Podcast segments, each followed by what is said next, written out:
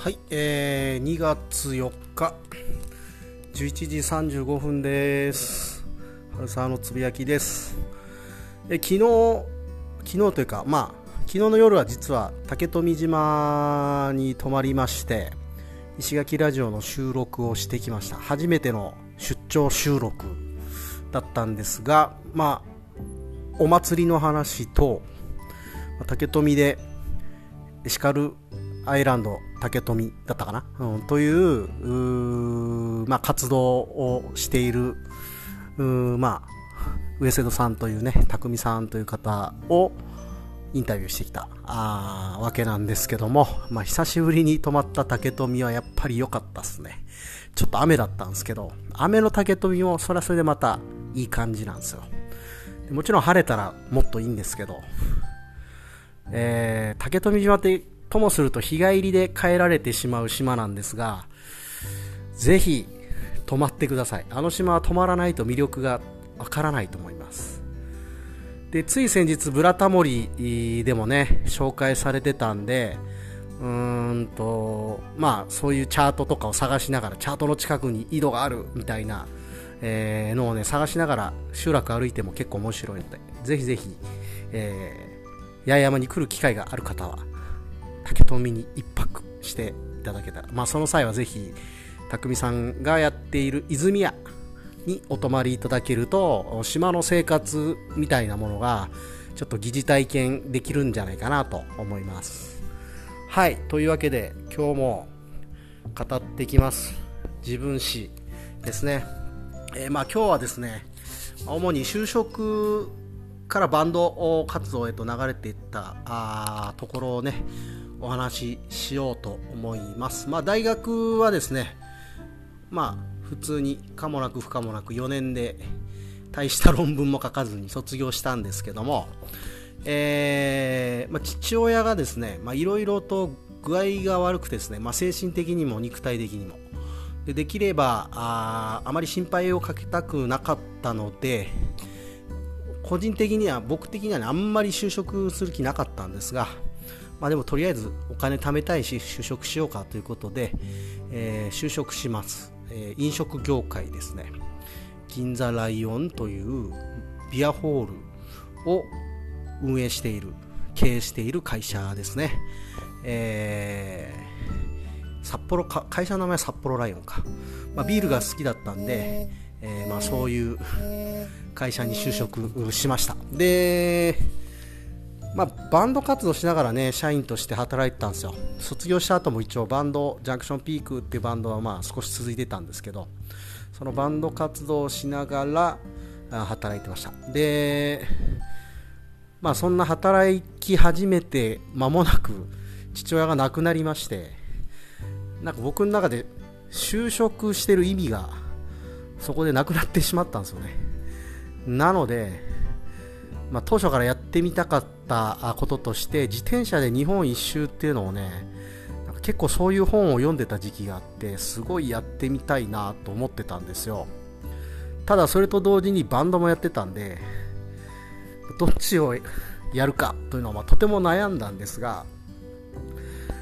まあでも自分はね結構この当時というかまあ昔からそうなんですけど、えー、あまり主体性がないんですよね決断するときに。えー、中学の時野球部入った時もみんなが野球部入るから入るみたいな。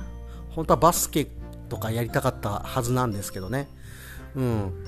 で、まあ、今回もそうですよね、えーとまあ、みんながやってるバンドをそのまま自分もやろうかみたいな。すごい強い気持ちがあったわけじゃないんですがまあでも確かに楽しくはあったんですよね、まあ、そういうのもあって結局日本一周は諦めバンド活動に一応本腰を入れ始めます、えー、まあ、最初はね5人でやってたんですね。主に吉祥寺でライブをしてましたね、うん、でまあ5人から4人ベースが抜けて4人になってであじゃあなボーカル抜けてベース抜けてかな。うん。でさまあ一番3人で活動してた期間が長いです。ベースギタードラム。で私はドラムですね。でただねみんなその大学から本格的に音楽始めたような感じでしかもあんまりそんなに技術レベルが高いわけじゃないんですよね。ギターとベースなんかまあ山岳部やってましたからね、えー、軽音とかじゃなくて、うん、で大学卒業ねするぐらいからうっかりそういうこと始めちゃったんで、うん。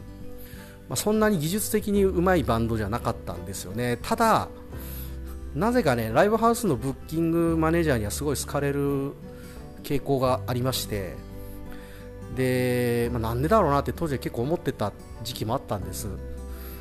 で最近ねそれで昔の音源聞いてみたんですよ。そしたらねぱね音源が良かった音源というか曲が良かったんかなっていうのをなんか改めて曲を聴き直して、えー、思いました、うん。まあ、主に、えーとまあ、ギターとボーカルはベースボーカルのやつで作ってましたけどね、うん、で自分が作った曲もやったことあるんですけどなんかあんまバンドに向くタイプの曲を自分はなんかあんま作れなくてでなのでなんかまあそれでも自分も歌いたいし曲はできているのでできてきてたので、えー、下北沢アーティストというライブバーで、まあ、1人で弾き語りをするしつつバンドで、えー、もドラムを叩きつつみたいな感じで活動してました。で一応弾き語りもねオリジナルで多分10曲ぐらいは作ったと思うんですけどね、うん、当時はなんかそういう意欲がすごいあって MD に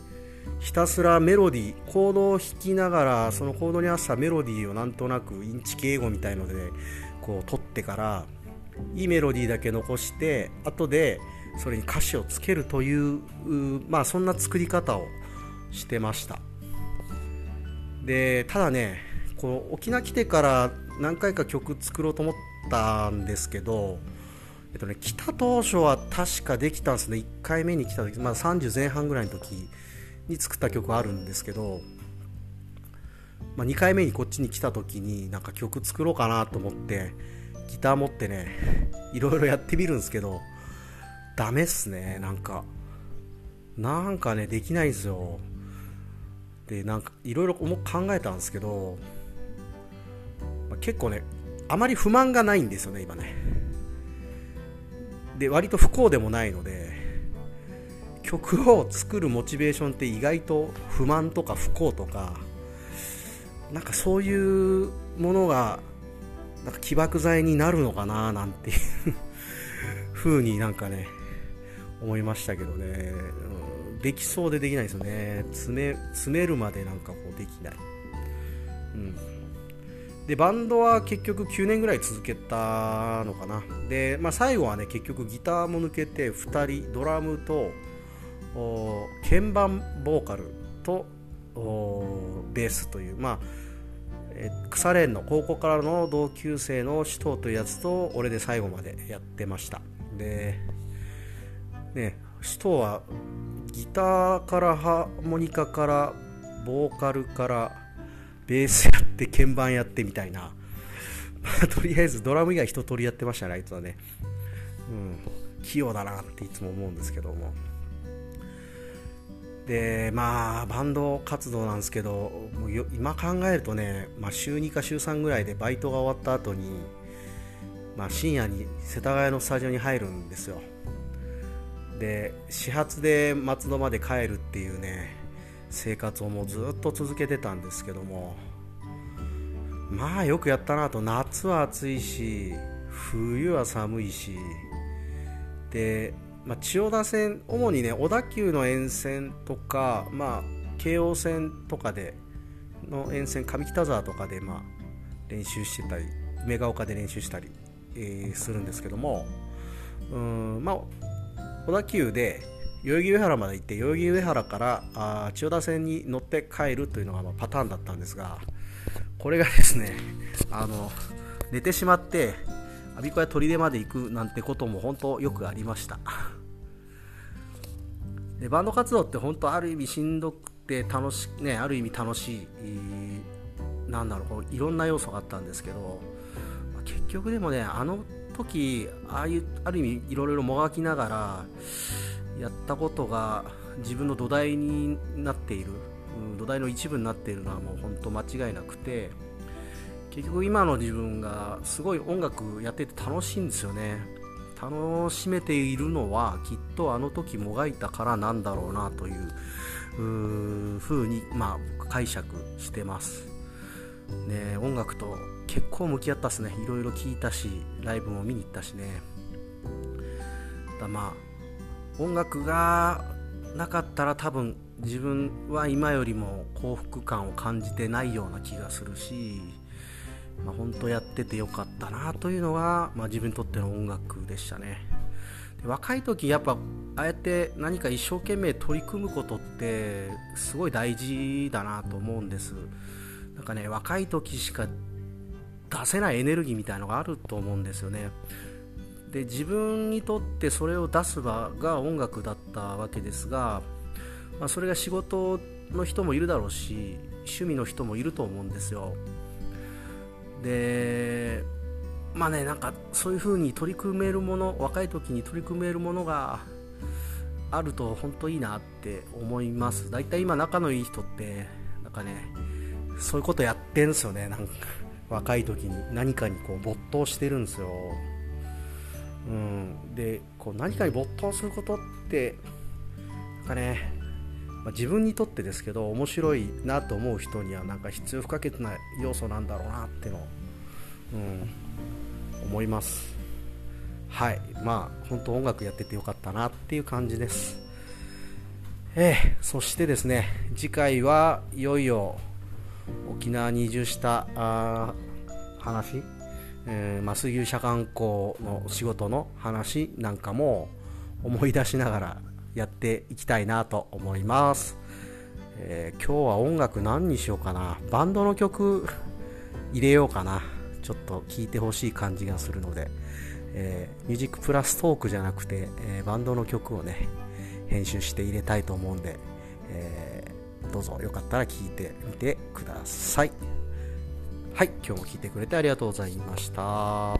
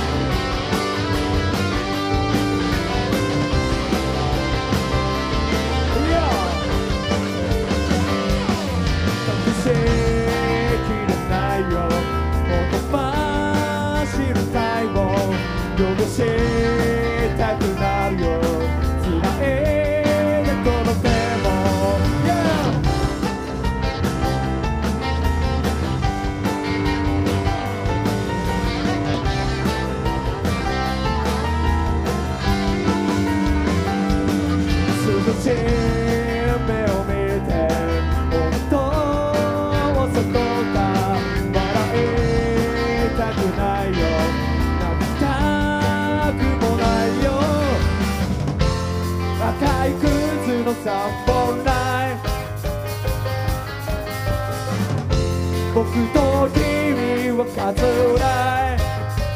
数